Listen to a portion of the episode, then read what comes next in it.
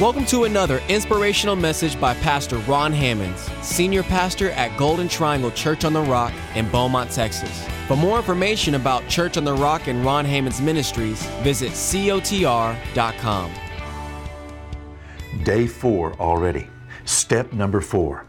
Now, as I said earlier, the first three steps are critical. They are critical to any endeavor.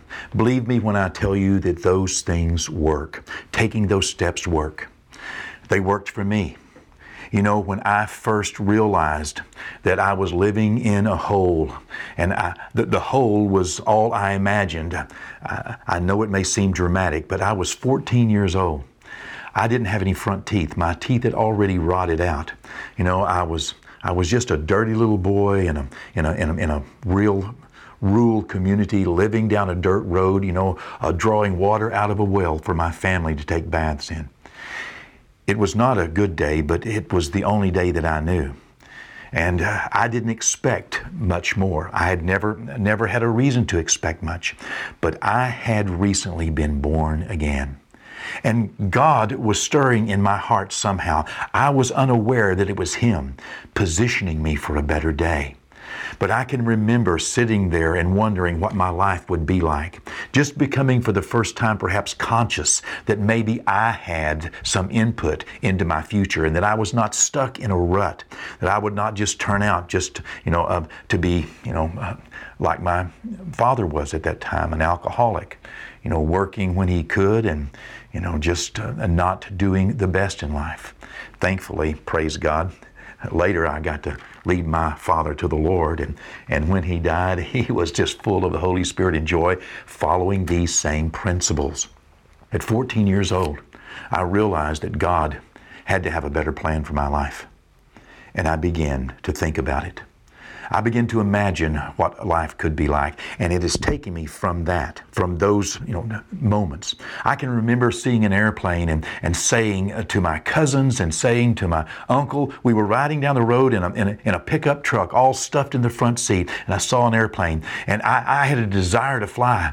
And I said when I was 14 years old, one day I'm going to fly one of those planes, and they all laughed at me. They laughed.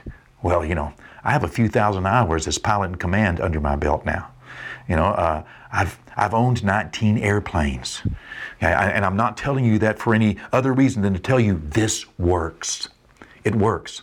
Unfortunately, or fortunately for some, it works even without God. Dreaming of a better day, imagining building a better future in your heart and your mind, thinking about it, and then making your declaration, and then taking step four and five and six and seven and eight and nine and ten. They work even without God. But with God, you get God's plan for your life, a plan that has no end, and you get eternity too. Okay? Well, are you ready for step number four? The same step that God took, the same step that Joseph, we see in Joseph's life, what preserved and protected him. The next step relationship. Relationship, yes.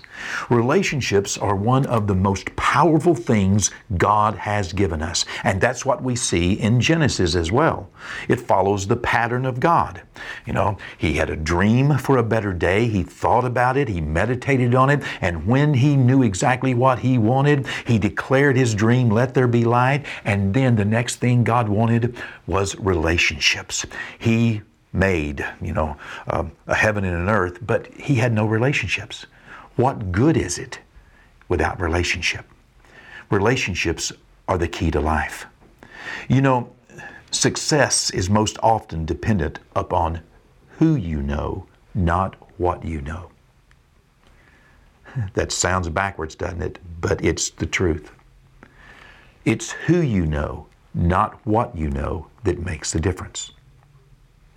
If who you know will get you into heaven, not what you know, but if who you know will get you into heaven, who you know will work for anything else. It's who you know that gives you a chance to show what you know. And when who you know gives you a chance to show what you know, you better know because if you don't know, everybody will know you don't know.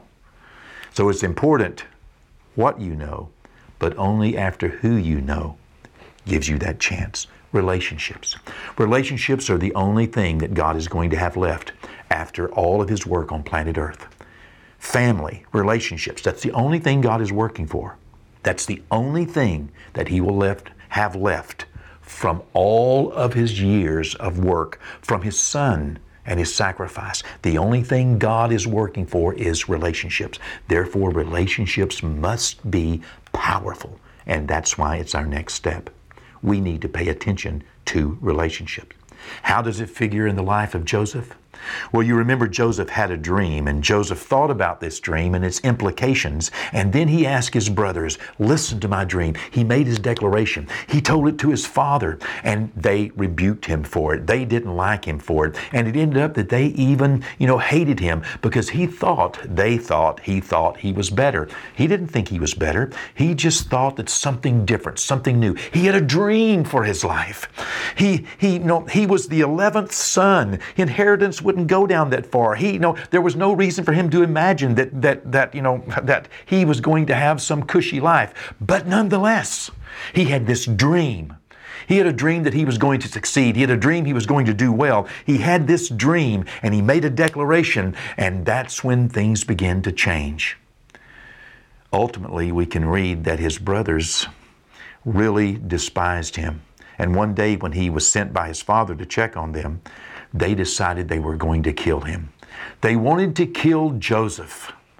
But look what happened in chapter 37, in verse 21. But Reuben, one of his brothers, Reuben heard of the plans that his brothers had. And he delivered Joseph out of their hands. And he said, Let's not kill him. How did Joseph, how did Joseph keep from being killed that day? Because somebody else spoke up for him. Somebody else interceded for him. You know, our success is dependent on others. That's why we need to pay attention to relationships and build relationships. You know, your best is not in you. Your best is in a team. Your best as a parent is not in you. It's it's it's in your family. Your best on the job is not in you, it's in a team. And you need to value and appreciate and work on the relationships that you have. Relationships are God's gift. Relationships can lift you up, can save your life, can help you fulfill your dream. Do you know that God could not be successful had it not been for Jesus doing his part. Jesus could not be successful if it were not for the disciples doing their part. God ultimately cannot be successful if you don't do your part. That's right. We limit God because God is dependent on our relationship to help Him reach a world that's lost and hurting. Be kind, be loving, be caring, Pay attention to the relationship you have to your neighbor.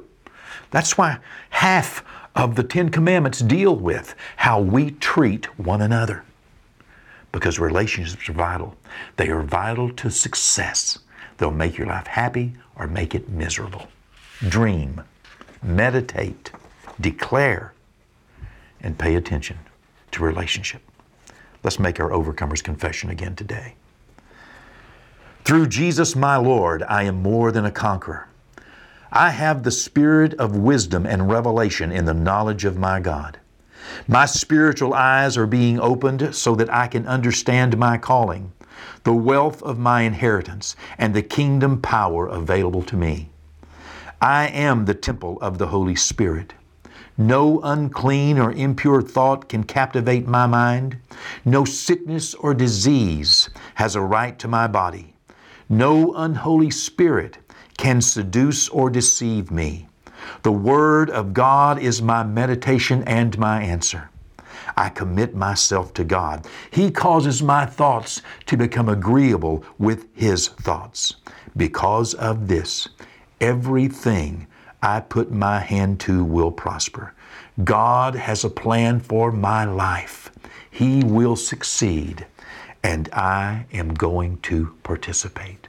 Let me challenge you to print this off, Copy it down. Do something. Put it on the sun visor in your vehicle. Put it on your mirror, and so, so you see it as you're getting ready for work in the morning. And confess this. Make this your confession. It's the Word of God. Look through the Bible. See if you can find where this agrees with God's Word.